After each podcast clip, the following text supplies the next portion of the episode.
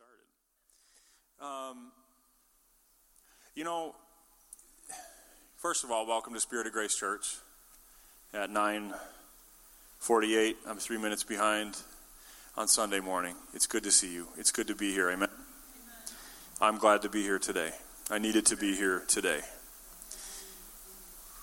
You know, this this week for me was one of those weeks where it just seems like things start to slide downhill. Did you have one of those weeks? You can raise your hand if you did. We're in church. I just kind of, it was just like, it was like I was digging my, trying to dig my toes into the hill to keep myself from sliding any more than I already was. You know, I was just, I was fighting an uphill battle this week, and it just kind of seemed like one thing after the other.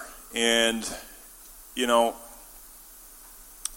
what God gave to me to give to you today, I think, is not necessarily designed to fix that problem because that's life, right? That happens to all of us. We're all going to have weeks like that. It happens. It's, norm- it's normal. Everybody say it's normal. It's okay to have a bad week, it's okay to have a bad day. The important thing is that we're here together so that we can continue to do life together and strengthen one another. The Bible says that we're supposed to hold one another up in trials like the ones that you or I have experienced this week. And so, if you just want to stand really quick so that we can pray, I want to dig into God's Word. Thank you, Lord, for this day and for this opportunity to come before your people. I ask that you would soften all of our hearts, Lord, especially mine, to accept the truth that you have for us. Lord, you filled my heart. I hope that you will allow me to make a difference in theirs. Not because of me or the way that I speak, but because of you. I pray that your word would be living and active in our lives today, God, and that we would be changed and made new by your unconditional love. In Jesus' name, everybody said, Okay, you can sit down. There's always that awkward period where you're waiting to be told if you can or not, and then somebody's got to jump first, right? Like I'm sitting down. He, for, he forgot. The church I grew up in, there was, or the denomination that I grew up in, I should say, it was like some people were like really determined. They're like, I'm not giving in. I'm going to stand until I'm told to sit. You're not going to beat me, you know, like I'm waiting for the command. So it's good to be comfortable. Open up your Bibles, if you would, to the Gospel of Luke, as I always do upstairs, maybe more to help me than anybody else. That's in the New Testament Matthew, Mark, Luke. It's the third book in the New Testament, if you have your Bible with you. And we're going to go to chapter 15. And we're going to start actually at verse 11, um, but I'm going to preface it a little bit with some information from the previous 10 verses. So as you turn to um, chapter 15 and verse 11, it's, um, it's a familiar parable. It's a familiar story that most of us know, or everybody has said the, the phrase, the, the prodigal son. We talk about, you know, even people who don't have anything to do with the Bible are familiar, they use that phrase. Um, but the, the, the, little bit of a precursor, just a little bit of um, spade work, I guess I would call it, right before that is the reason Jesus is talking about this is right at the very first verse of chapter 15, which won't be on the screen. It says, Tax collectors and other notorious sinners often came to listen to Jesus teach. This made the Pharisees and teachers of religious law complain that he was associating with such sinful people, even eating with them.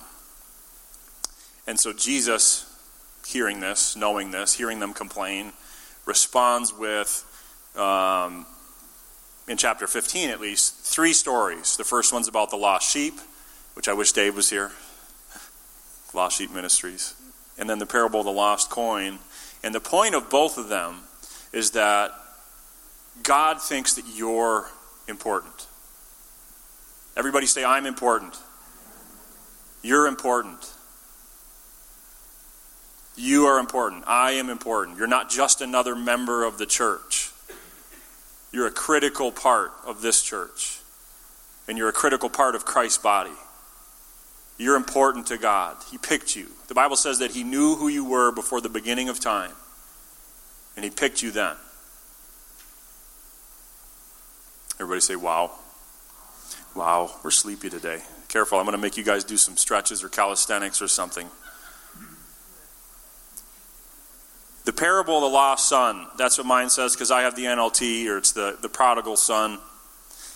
So that's, so that's where Jesus is coming from. He's, he's, he's speaking to everyone, but this is to people who have especially an issue with him hanging out with people that aren't considered, you know, cool or religious.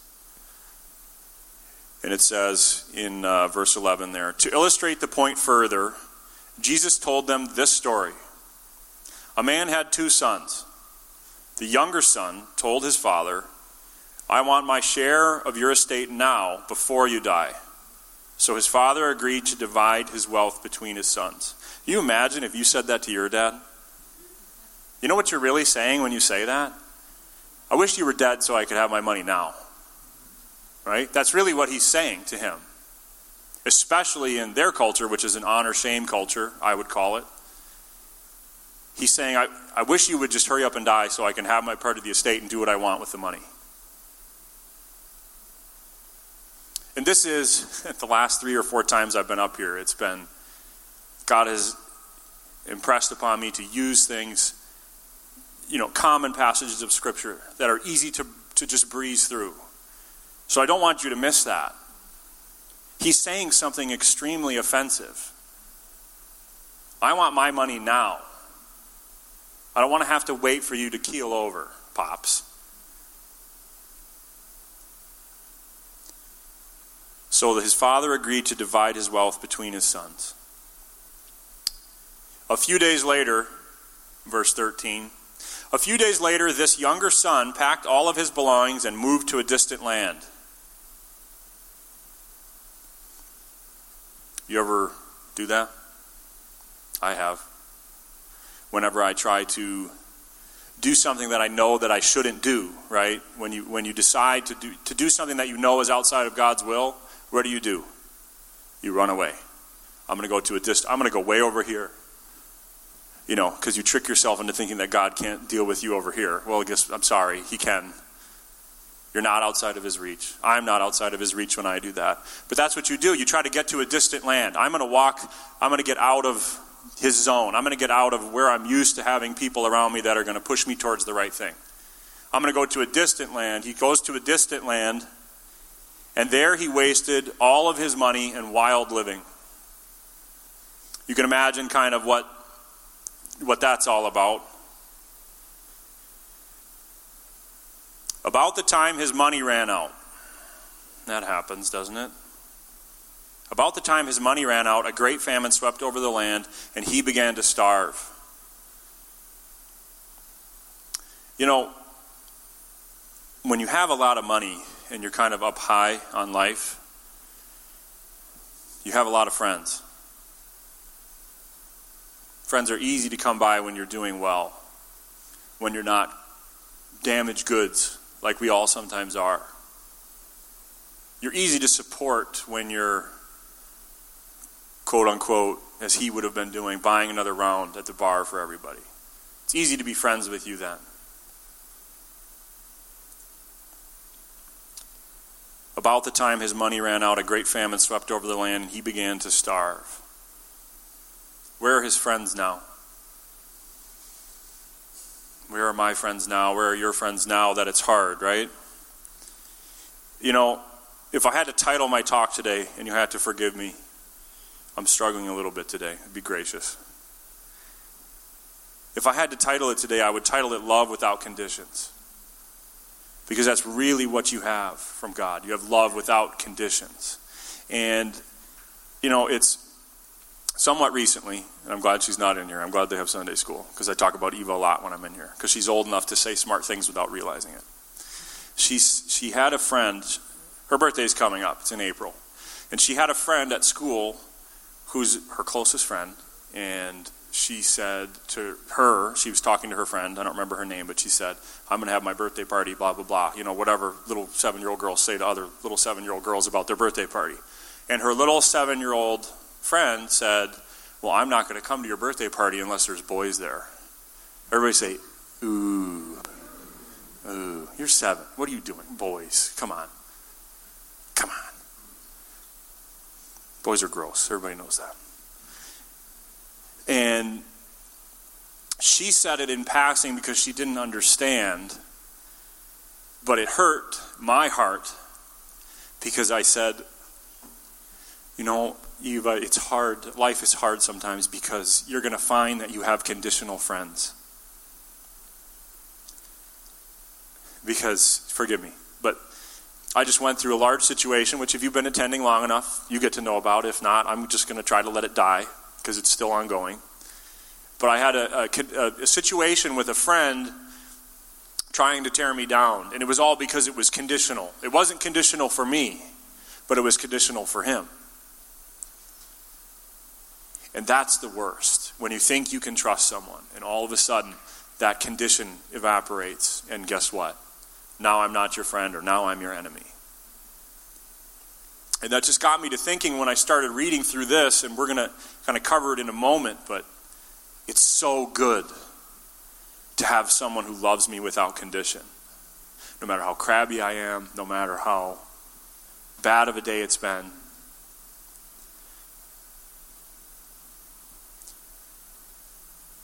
He wasted all of his money in wild living. He was buying another round. About the time his money ran out, a great famine swept over the land, and he began to starve. You know,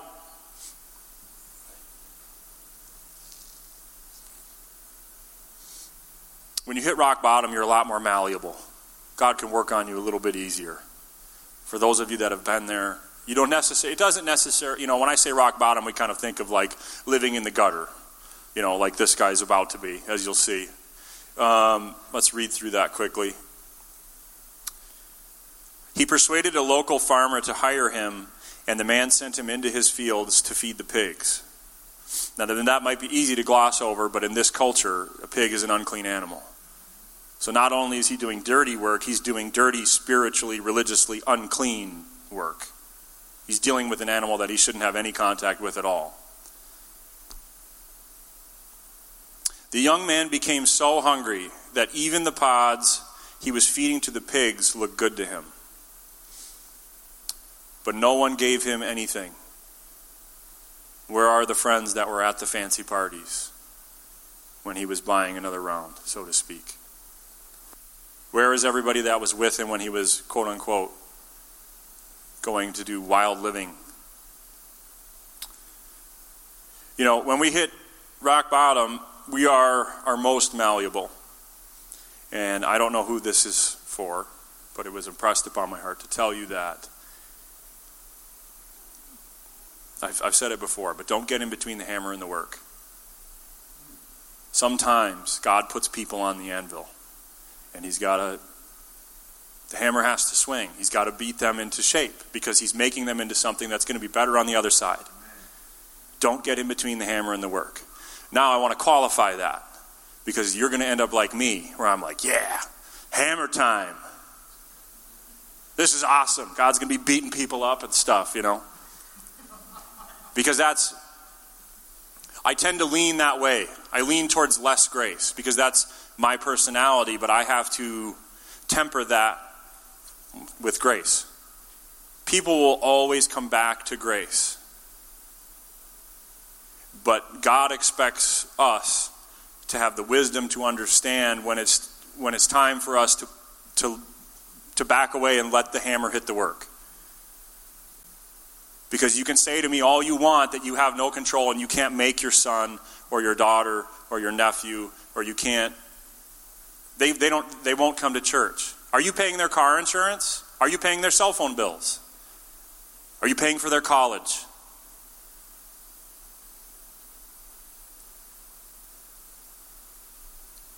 I wouldn't say this if I didn't feel like I had to. Don't get in between the hammer and the work. Sometimes you have to let God do what He's going to do, and it hurts.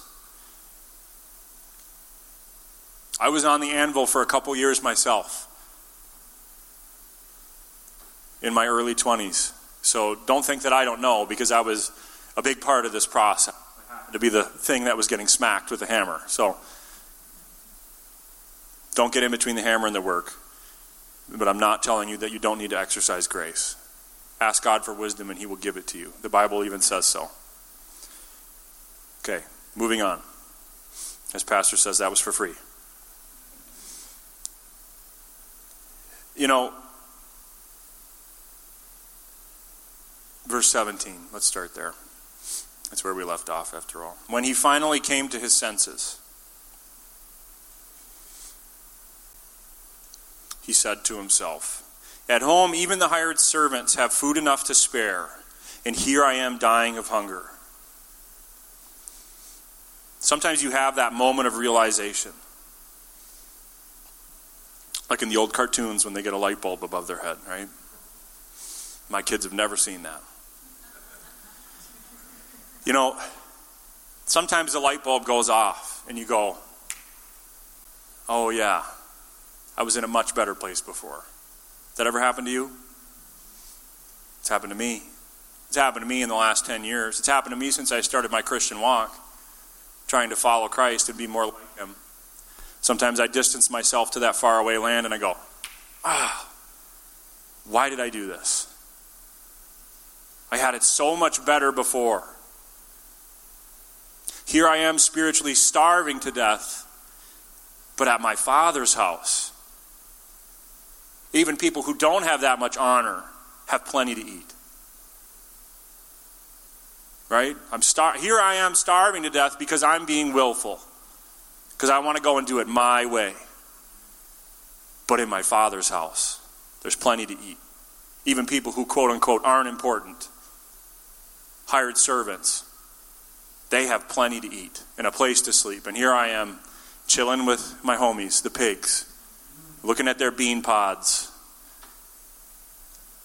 thinking about how tasty they look. The bean pods, not the pigs. Of course, it doesn't really specify, I guess. But when he finally came to his senses, he said to himself, At home, even the hired servants have food enough to spare. They've got leftovers. And here I am dying of hunger. I've been here. I know you have too. I love you, but I know you have too. You work up this big speech, you're going to be like, Lord, I made a big mistake. I'm really sorry. Amen. Right? Let's make this short and sweet and get it over with. Rip the band aid off. Sometimes it's long and drawn out, and sometimes it's just like that. So, our buddy, the younger son, says, I know what I'm going to do. I'm going to go to my dad's house and I'm going to say, I will go home to my father and say, Father, I have sinned against both heaven and you, and I am no longer worthy of being called your son. Please take me in as a hired servant. You know, um, sorry, I get all emotional and my nose starts to run.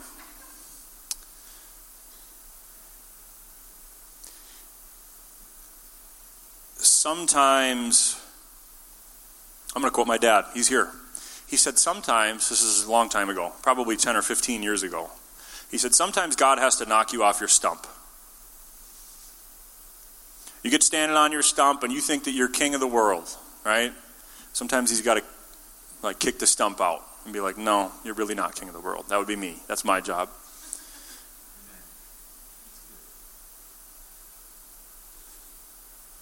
And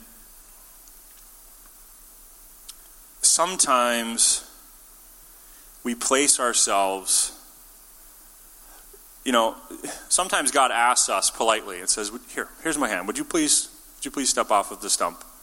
Can you get off the stump now? Come on. Right? And he asks you to do that, and you freak out and you go, Okay, I'll get off the stump. And you just jump. You like swan dive into the dirt and you just face plant. I'm so sorry, you know. And God's like, no, no, no, gentle correction. It's okay. It's okay. Don't freak out.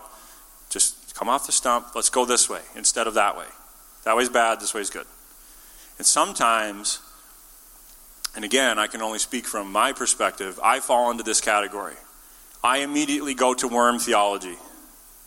If you're not familiar with that, it means I, you know, I, I tend to veer towards thinking I'm less than I am, which is why I'm glad to be part of a church that lifts me up in that. And I'm going to talk about that now. He had his moment of realization. He said, Father, I have sinned against both heaven and against you. I'm no longer worthy of being called your son. Please take me in as a hired servant. So he's all ready to just he's ready he's he's ready to jump off the stump. I mean, he's off the stump. He's like he's like doing the uh, the butterfly swimming movement on the ground back towards dad, right? Like I'm a worm, I'm not worthy, right? So he comes back after this moment of realization. He had a change of heart, right? And I think there's three things that are involved in a change of heart. I don't want to skip over all my notes. I haven't read anything yet. Whoops. You need to realize where you are in order to have a change of heart. Like where you actually are. Like, I'm right here. Even if I think I'm over there, I'm right here.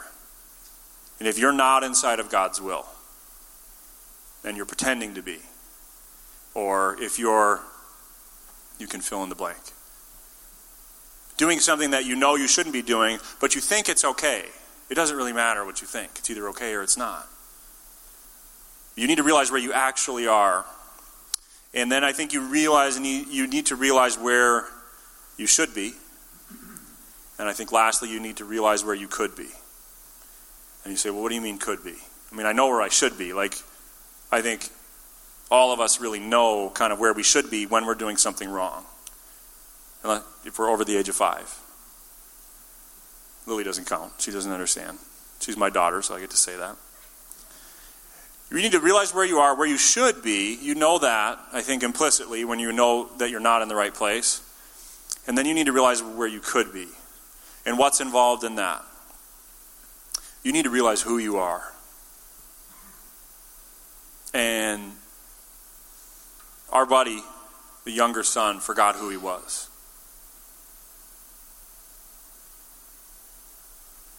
When you realize who you are, whose you are, you can take your position a little more seriously. You know,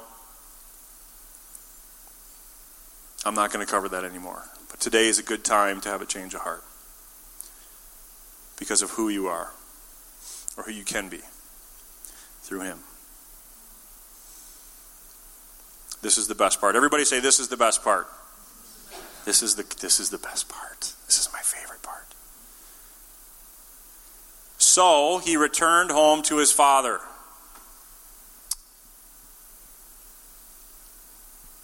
and while he was still a long ways off, while he was still far away,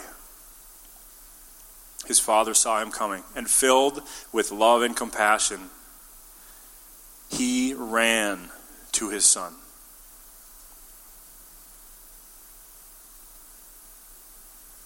Embraced him and kissed him. His son said to him, He's been practicing this speech for hundreds of miles. He was in the distant land. He's like, I'm, Father, I'm not worthy to be your son. Please take me on as a hired servant. Father, but you know, he's making this into a mantra, right? He's marching all the way back, this big, long, embarrassing march, ready to fess up to dad. Will you please let me clean the cow stalls instead of the pig stalls and give me a sandwich? And he comes home and he, this is it, this is my moment, I'm going to say it, and he says it. Father, I have sinned against both heaven and you, and I am no longer worthy of being called your son. And this is, I think, uh, when I was thinking about this, I started thinking about moms and dads. Raise your hand if you had a mom and a dad. Moms and dads are different, right? If, if my kids are doing something that we'll just say isn't smart, and it looks like they could possibly incur a little bit of physical damage from said activity. I'm going to say, don't do that, you're going to get hurt. Katie might even say, don't do that, you're going to get hurt. I'll just use our family as an example, okay? You can draw your own conclusions. After said child gets physically damaged in whatever way that they're going to receive physical damage, what's a mom going to do? What's the noise a mom's going to make? Everybody make the noise at the same time. One, two, three. Aww. Are you okay? Oh my goodness. What am I what's the dad going to say? I told you that was going to happen, knucklehead. Walk it off. Dad, it hurts. Ah, it's fine. Walk it off. I told you that was going to happen. Moms and dads are different, right? This passage is evidence that we are both moms and dads, men and women, created in God's image. Because God does not react that way. Putting myself in this situation, I can see how I would say, I told you that this was going to happen. When you took all your money and you went off and acted like an idiot for several, you know, for however long, it doesn't take that long to spend a, however much it was, really, if you're trying hard, right? I told you this was going to happen. You threw your whole life away. You can come back as a hired servant, yeah. I mean, you're still my son, but you don't get to wear a ring until you earn it. You don't get to come into the house. You can live with the servants for a while and think about what you've done. I can see that in myself. But God doesn't do that. He doesn't care that you've gone away and lived with the pigs for a little while. Does he think it was good for you? Yeah, maybe. Maybe you needed that to wake up, have the light bulb moment, and come back. But he doesn't do that. It says that he saw him in the distance from a long ways off. So, what is God doing? Again, Evelyn, we had this conversation this morning, and we talked about this passage of Scripture a couple days ago, because I'm trying to be better about not just keeping it all in my head I'm trying to share it with my family more. And we talked about this, and I this morning I said, "What's your favorite part?" You know what she said? She's seven. She said, "My favorite part is when he splits up the money." So he divided his wealth between his two sons. I said, "Really?" Yeah. I don't know why. I just like it. I said, "You know what my favorite part is?" She said, "What?" I said, My favorite part is when the son comes back. And I said, You know, because people don't do that. Because I said, Do you know who the son is in the story? Because we talked about it a couple days ago. So she remembered. She said, It could be you or me or anyone. I said, Yes. It could be anybody. Anybody, everybody is the son that ran away. Sometimes, right? Because some of us were converted when we were very little and we were faithful through our whole lives. And amen. That's a good thing. But we all kind of veer left and right sometimes, right? Everybody goes off the path. And God's got to say, nah, let's time to go back to the path. All right, if you want to eat some pig pods for a little while, you can, but I'm just going to keep reminding you. And I said to her, my favorite part is when he comes back because God doesn't act the way that people act. Because he didn't ask him to do anything and he didn't say, I told you so. He runs off. He runs to greet his son, embraced him, kissed him, and the son said to the father, his rehearsed speech, Father, I have sinned against both heaven and you, and I am no longer worthy of being called your son. And, and could you please, but his father said to his servants, Quick, bring the finest robe in the house and put it on him.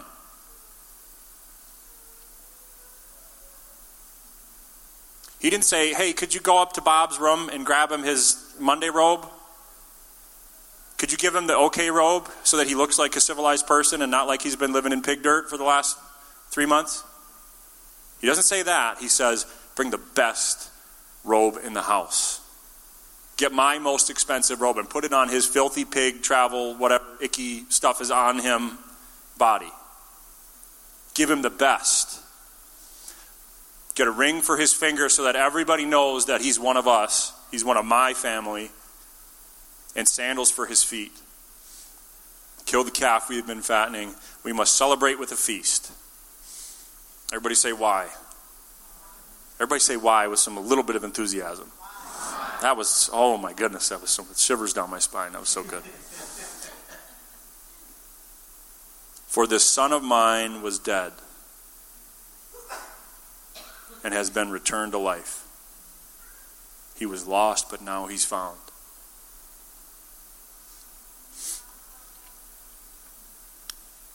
You know, you can't unrun, outrun God's love. You can't. It doesn't matter which distant land in your life you go to, It doesn't matter which group of friends you get involved with. It doesn't matter how far you get drugged down the wrong path. You can't outrun his love. Because what was the Father doing when the Son came over the top of the hill? He was there with a pair of binoculars, just waiting for the moment when he crested the top of that hill. And as soon as he saw him when he was far out, he ran to greet him and hug him and kiss him and bring him back into the house. It doesn't matter what you do. I'm not telling you to do bad things, but it doesn't matter what you've done. And this may be as much for me as it is for you, and I hope it's for you, because we all struggle sometimes. But it doesn't matter how long you've been away. Because you can be in this building and be far away in a distant land spiritually. You can show up and check the box. Everybody shows up and checks the box sometimes, amen? I've checked the box before. We all have. But if you find yourself in a pattern of checking the box and mentally being somewhere else, and you're not interested in God, and you kind of hide under a rock when He comes close to you, it doesn't matter how long that's been. He's waiting for you to come over the top of the hill. You cannot run His love because its only condition, even though it's unconditional love, is that you belong to Him. You're his son. I'm his son. You're his daughter. We are his children. That's how he chose to reveal himself to us as the, our Father. That's what he said. Cry out, Abba, Father, right? We're his sons, we're his daughters.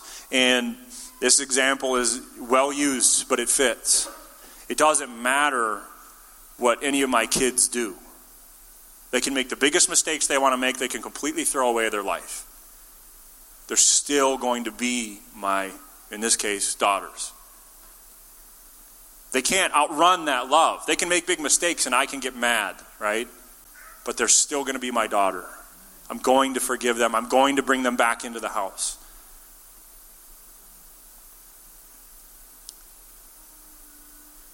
You cannot run God's love because the only condition is unbreakable. You are his child no matter what. You can't escape it.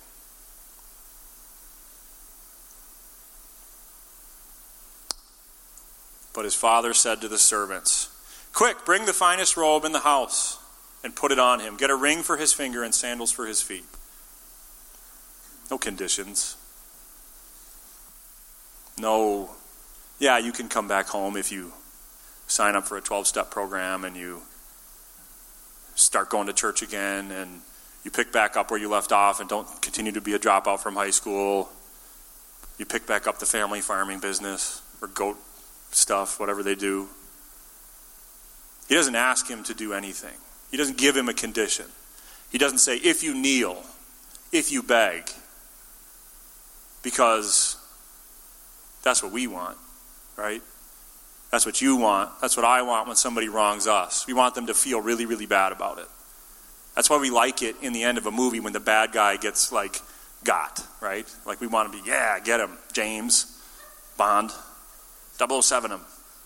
That's what we want at the end because we want that. We want justice. We want, we want payment for wrongdoing. God doesn't ask for any of that.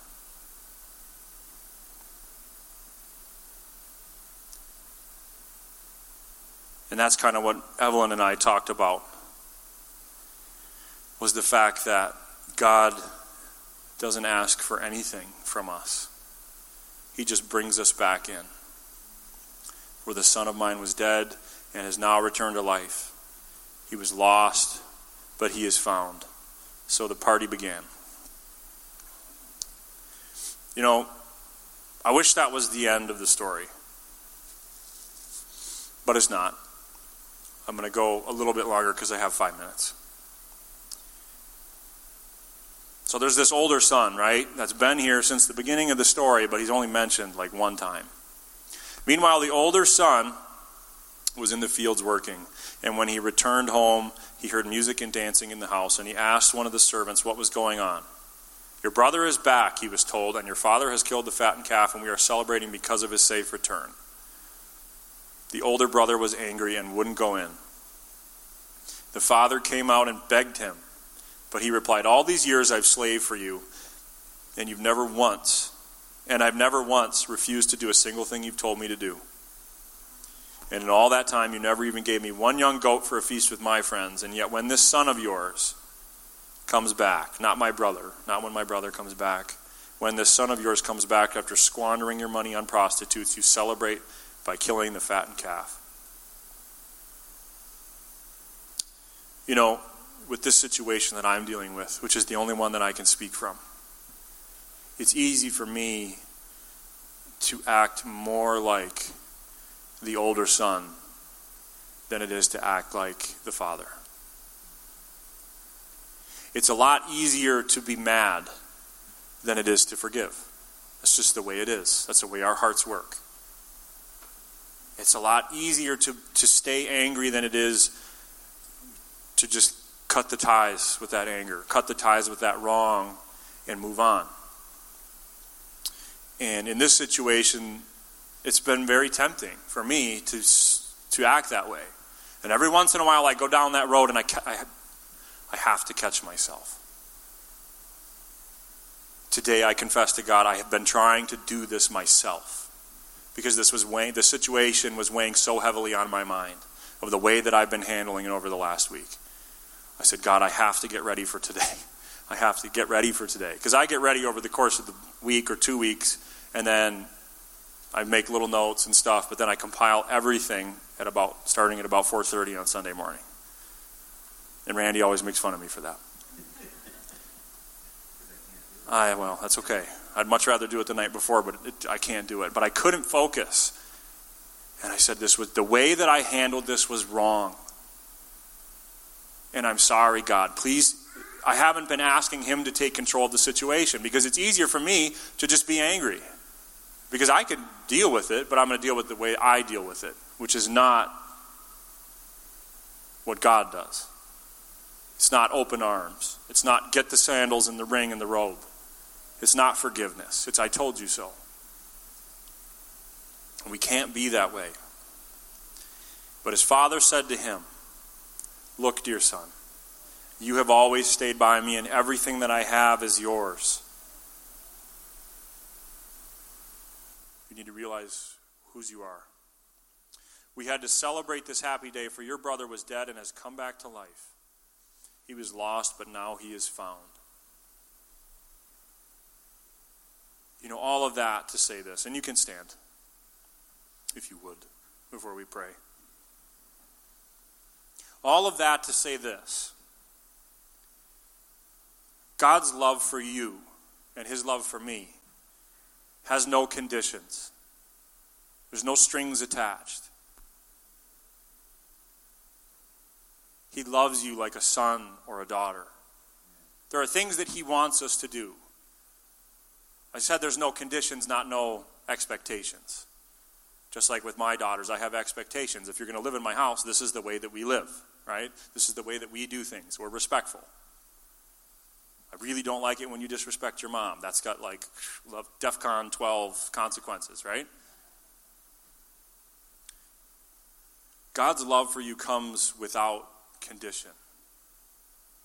Because, like I said, He picked you a long time ago. And I want you, like me, to take responsibility for that this week and realize whose you are and that it doesn't matter how far down the goat path you've gone, you can turn around and come back. You don't have to stay in the distant land. Nobody cares. Everybody in this church is so loving, it's obnoxious anyway. So we're going to take you back too. Amen. Make a friend. Randy and I, you can check in with me next week, okay? I'm on the hook for this. We are going to get together because I need a friend that's a Christian, and so does he. Whether he likes it or not, because I'm bugging him about it. We need each other. We're all his children. It doesn't matter how far you've gone, you can't go too far, okay? You can't. You can't outrun his love. He's waiting for you to come back. Let's pray. Thank you, Lord, for this day. I'm thankful for your word, God, and for your presence. We ask that you would move in a mighty way in the remainder of this service and that you would meet all of our needs, God. I ask that your truth would find a way into our hearts and that you would help us to continue to be more and more like you. We ask that you would give us clarity of mind, Lord, for the remainder of this service, that we could be clear to know what you want us to know. I ask that you would just bless us all, Lord, and keep us close to your heart. In Jesus' name. Everybody said, Amen.